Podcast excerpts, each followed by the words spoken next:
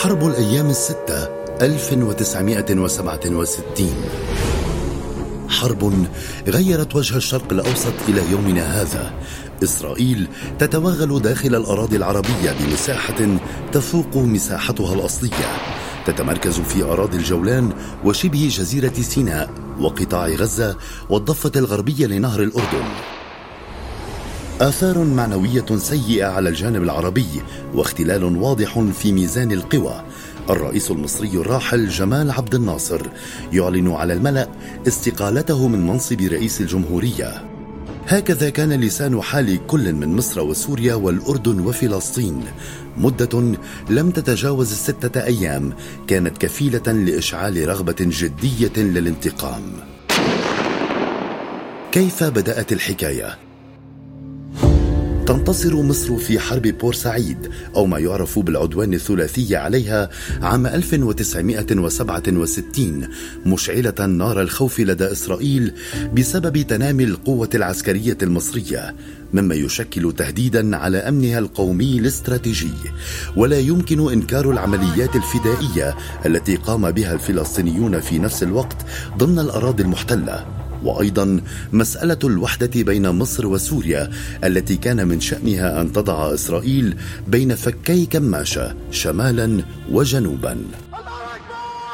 يتصاعد التوتر بين الدول العربية وإسرائيل في أواخر عام 1966 حيث جرت اشتباكات عديدة في الجولان والأردن مع الجيش الإسرائيلي. وكان من أهم هذه العمليات التي مهدت لقيام الحرب هي عملية 7 أبريل آذار 1967 حيث كانت إسرائيل قد أسقطت ست طائرات سورية من طراز ميج 21 اثنتان منها داخل سوريا وأربعة فوق الأراضي الأردنية. في تلك الأثناء أثارت زيارة رئيس أركان الجيش المصري محمد فوزي لدمشق الخوف في قيادة الأركان الإسرائيلية حيث أعلنت القيادة المصرية عن نقل حشود عسكرية وآليات مدرعة اتجاه شرق البلاد وكان ذلك في الرابع عشر والخامس عشر من مايو أيار من العام نفسه. فيما قدم مندوب سوريا في الأمم المتحدة يوم السادس عشر من مايو 1967 كتابا إلى مجلس الأمن يقول فيه أن إسرائيل تعد لهجوم على بلاده تبعها إعلان مصر لحالة الطوارئ في ذات اليوم. وفي السابع عشر من ذات الشهر والعام تطلب مصر من قوات الطوارئ الدولية التابعة للأمم المتحدة المتمركزة على الجانب المصري من الحدود الانسحاب بشكل فوري. على الهواء مباشرة يعلن الرئيس المصري الراحل جمال عبد الناصر إغلاق مضيق تيران في وجه أي سفينة تحمل على صاريها العلم الإسرائيلي معتبرا أن مرور أي سفينة إسرائيلية هو عمل عدواني واختراق واضح للسيادة المصرية سيواجه بكل قوة. ردا على ذلك اعتبرت إسرائيل خطوة عبد الناصر الغير مبررة بالنسبة لها بمثابة إعلان حرب عليها واتخذت الإجراءات اللازمة لضمان أمنها حيث أنها قد قامت بأحداث وزارة حرب برئاسة ليفي إشكول وباغتت مصر والعالم العربي بهجوم جوي خاطف في يوم الاثنين الخامس من يونيو حزيران 1967 على المطارات العسكرية المصرية. وفي غضون ثلاث ساعات كانت إسرائيل قد دمرت أكثر من 150 طائرة عسكرية مصرية تبعه اجتياح بري على الأرض ضد القوات المصرية في سيناء والضفة الغربية لنهر الأردن ومرتفعات الجولان لم تسلم أيضا.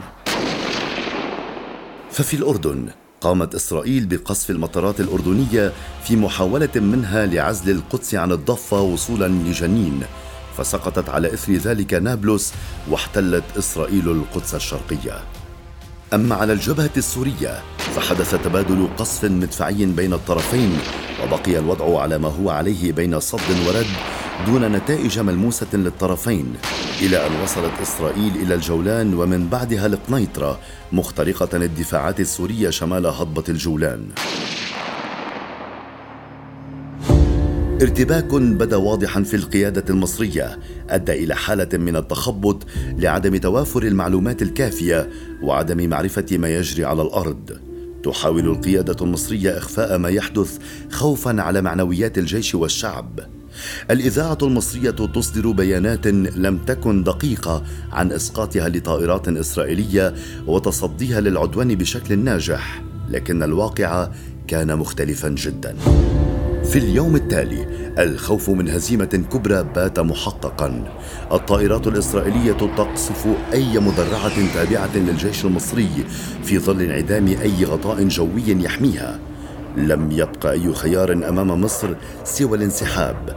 فأصدرت الأوامر لجميع الوحدات التي كانت مرابطة في سيناء المغادرة بشكل فوري وتحت جنح الظلام إلى غرب قناة السويس وفي ظرف 24 ساعة. خبر الانسحاب كان له وقع إيجابي على الجانب الإسرائيلي كيف لا؟ وهي استطاعت من خلاله احتلال سيناء والقدس الشرقيه وهضبة الجولان يومان فقط من بعد الفاجعة العربية أي في الثامن من يونيو حزيران. تصدر الأمم المتحدة قرارا يقضي بوقف إطلاق النار على جميع الجبهات والمحاور. توافق عليه كل من مصر وسوريا والأردن ما كان يعني وقتها اعترافا دوليا باحتلال إسرائيل لكل تلك المناطق.